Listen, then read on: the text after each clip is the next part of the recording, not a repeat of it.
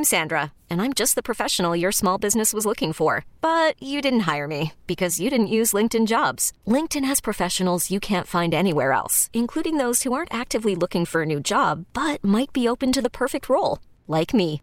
In a given month, over 70% of LinkedIn users don't visit other leading job sites. So if you're not looking on LinkedIn, you'll miss out on great candidates like Sandra. Start hiring professionals like a professional. Post your free job on LinkedIn.com slash recommend today. This episode is brought to you by Progressive Insurance. Whether you love true crime or comedy, celebrity interviews or news, you call the shots on what's in your podcast queue. And guess what?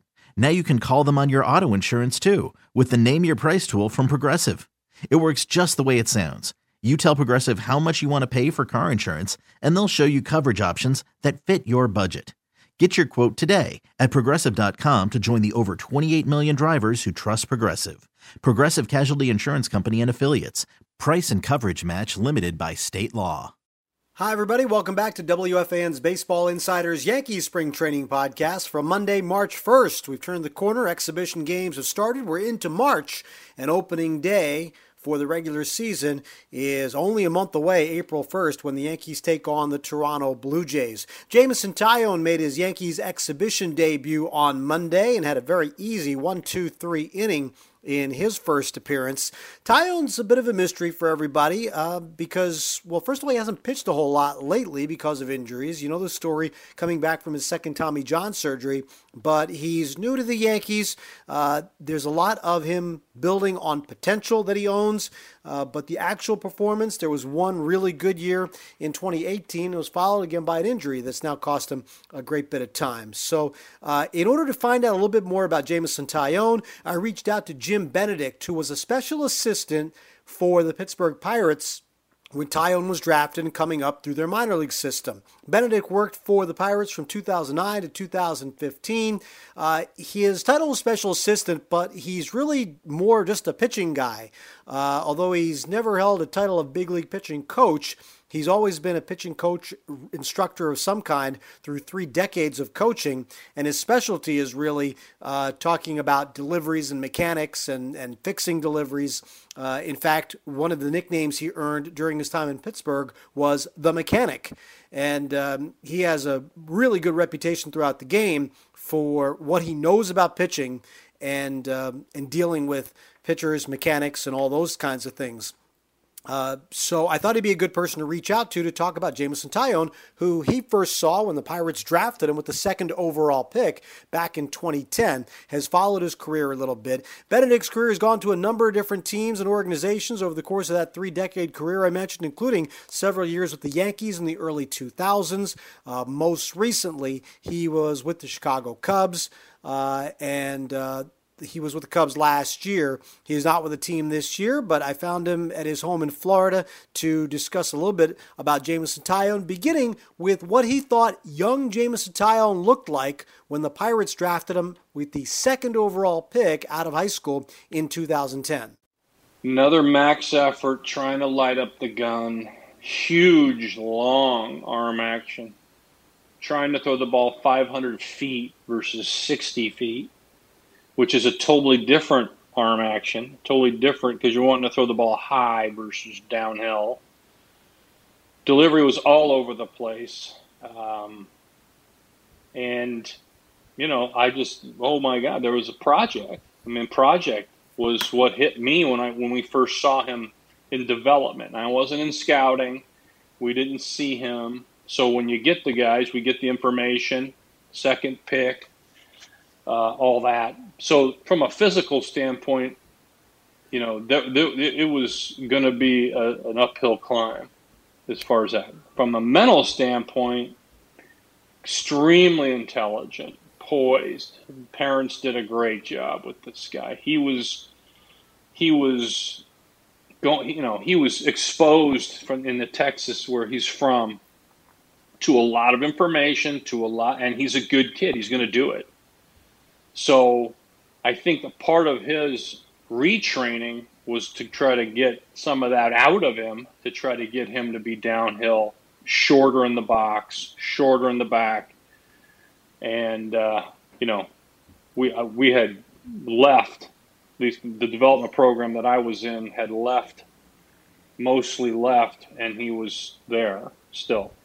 So, anyway, go ahead. Well, I was going to say when when I've talked to you over the years, there are a lot of guys who you can look at their delivery and know that they're destined for breakdown. Is this what you saw in Jameson Taillon at a young age? Yeah, because his shoulder, his shoulder scap area was binding, and that's usually a red flag for arm injury, not necessarily shoulder injury. What do you mean by binding? Well, there's a there's, when your shoulder it wrote it should be loose and and your arm flashes by with a quiet body. You could see his shoulder lock up, and then the arm would go deep and back. His spine would tilt, and then he'd try to get up and over it. And you can still reach major velocity, but it's it can be a deke. It can be a, a disguise for that. Now, in our in our quest to try to get the smaller delivery and the smaller arm action, I don't. I'm not sure. I mean, I'm not sure that what happened. He, had Tommy John while I was there, and uh, I think he was destined for that because it really wasn't it wasn't a it wasn't over time. It was like a pitch, and uh, and it was one of those days where his backside arm action was really looking like it what it like it does now, where it's shorter, it's on time. When he lands, he's up in the back. Uh, a lot of good pull versus push in him, and then during that Tommy John's, which I helped him rehab during the Tommy John, that's when we started to get into some of that backside arm action movements because that's the best way to do it is through injury is when you're making these subtle changes is do you know try to figure out why you got hurt and uh, I think there was a lot of reasons why he got hurt the first time so the second time I I was gone but I did watch him quite a bit. You have you seen video of his remade delivery in the last year, bullpens that he's done, things like that? Yeah, we yeah. What do you think of it compared to what it used to be? I think it's tremendous. I think the ball's coming out with white spin, so the ball's white instead of red. You see the seams. That's arm speed over arm strength. So you're you're getting the spin rate that we talk about now, the spin rate. That's when the ball gets white. You can throw it 30 miles an hour or 100. You're going to have white spin or red spin. When you have red spin, you muscle it, and you could be squeezing the ball. Your arm is slow. You're, strong, you're pushing. All those things can create a red. So when I see the ball come out now, I see nothing but white. That is an indication that you're on time so when he lands and he's up in the back, that it's just he just lays his arm down. He just and it's quiet body, quick arm, being the ultimate goal. So when I see the video, he's over his legs, he's short in the back, he's downhill, stuff pops at the end instead of you know. We had I had a little measurement, not the data that they have today. On my video, I would click. So as soon as you landed how many clicks it was on my keyboard to release. So when you landed that left foot, where's your arm in the back? Where's your arm till release? He was 11 clicks. Average was six to eight. And my best was four, which was Vance Worley was my best my best click guy as far as that measurement. But him was 11 just meant he was long and slow in the back, and it was devastating. And I mean, this guy's a bat reader. He knows how to get hitters out. He can hold run. He can do things that pitchers do. But this this arm action and delivery was so out of whack because of his quest for velocity through long throwing, mechanically throwing long versus it's just an arm. It's just arm exercise versus an arm strengthening, and that became his delivering arm action. Is that long throwing, trying to throw it as hard as he could. And the videos are pretty. The videos from high school are amazing on how far this this this guy's come to now. Yeah. Wow. You um you were in New York at a time when a lot of pitchers came from other places, and you kind of had to guess: could they make it here? Could they not? And you know, that's kind of a weird thing to measure sometimes, uh, and it's not always fair how we measure it either. But when I've looked at some of the things that Taillon had to overcome, I mean, you know, two Tommy Johns, testicular cancer. Uh, I, I, the one I coming back to is he got hit in the head by a line drive and he stayed in the game. You know, he's got some toughness to him that way. Um, he seen, and plus what he's talked about too is trying to deliver on this promise of being the second overall pick way back when and having to deal with expectations and um, and deal with that. He doesn't seem to me to be a guy who lacks the fortitude, lacks the uh, desire and drive. If he doesn't pitch well in New York, it doesn't seem to me from the outside, not knowing him all that well, that it's going to be because he can handle New York. What do you think about that?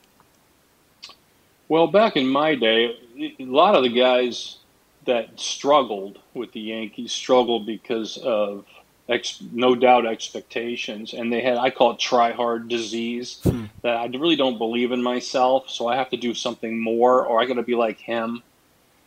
Uh, I got to be like that guy or that guy who are successful, and they're just not. They're not. They're not built that way. This you're getting a guy who's really he's his own man, and uh, I don't. I once you're on the hill once you're on the bump and you got a catcher and a hitter, it doesn't matter really where you are. I know the training that he's been through, that is is put on you. That whether you're on the pen, you're in New York, you're in a World Series or a spring training game, you're on a hill doing something that you're accustomed to doing. Now you throw adrenaline in there in competition.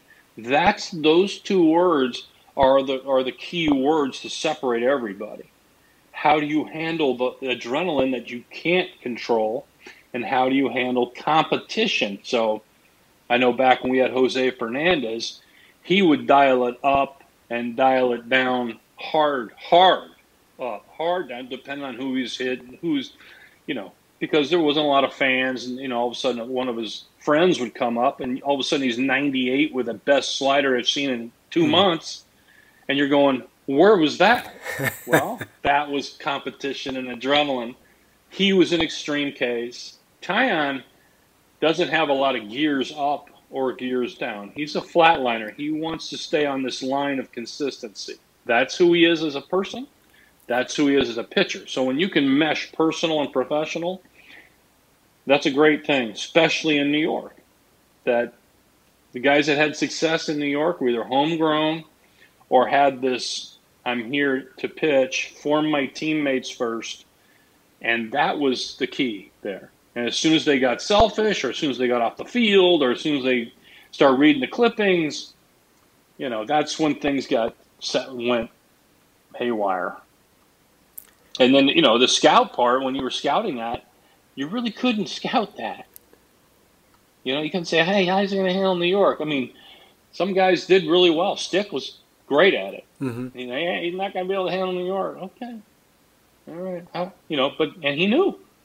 A lot of times he knew. Yeah. Um, but anyway, we talked about and analyzed that to death on what what plays in New York, um, and it is expectations. So. Yeah.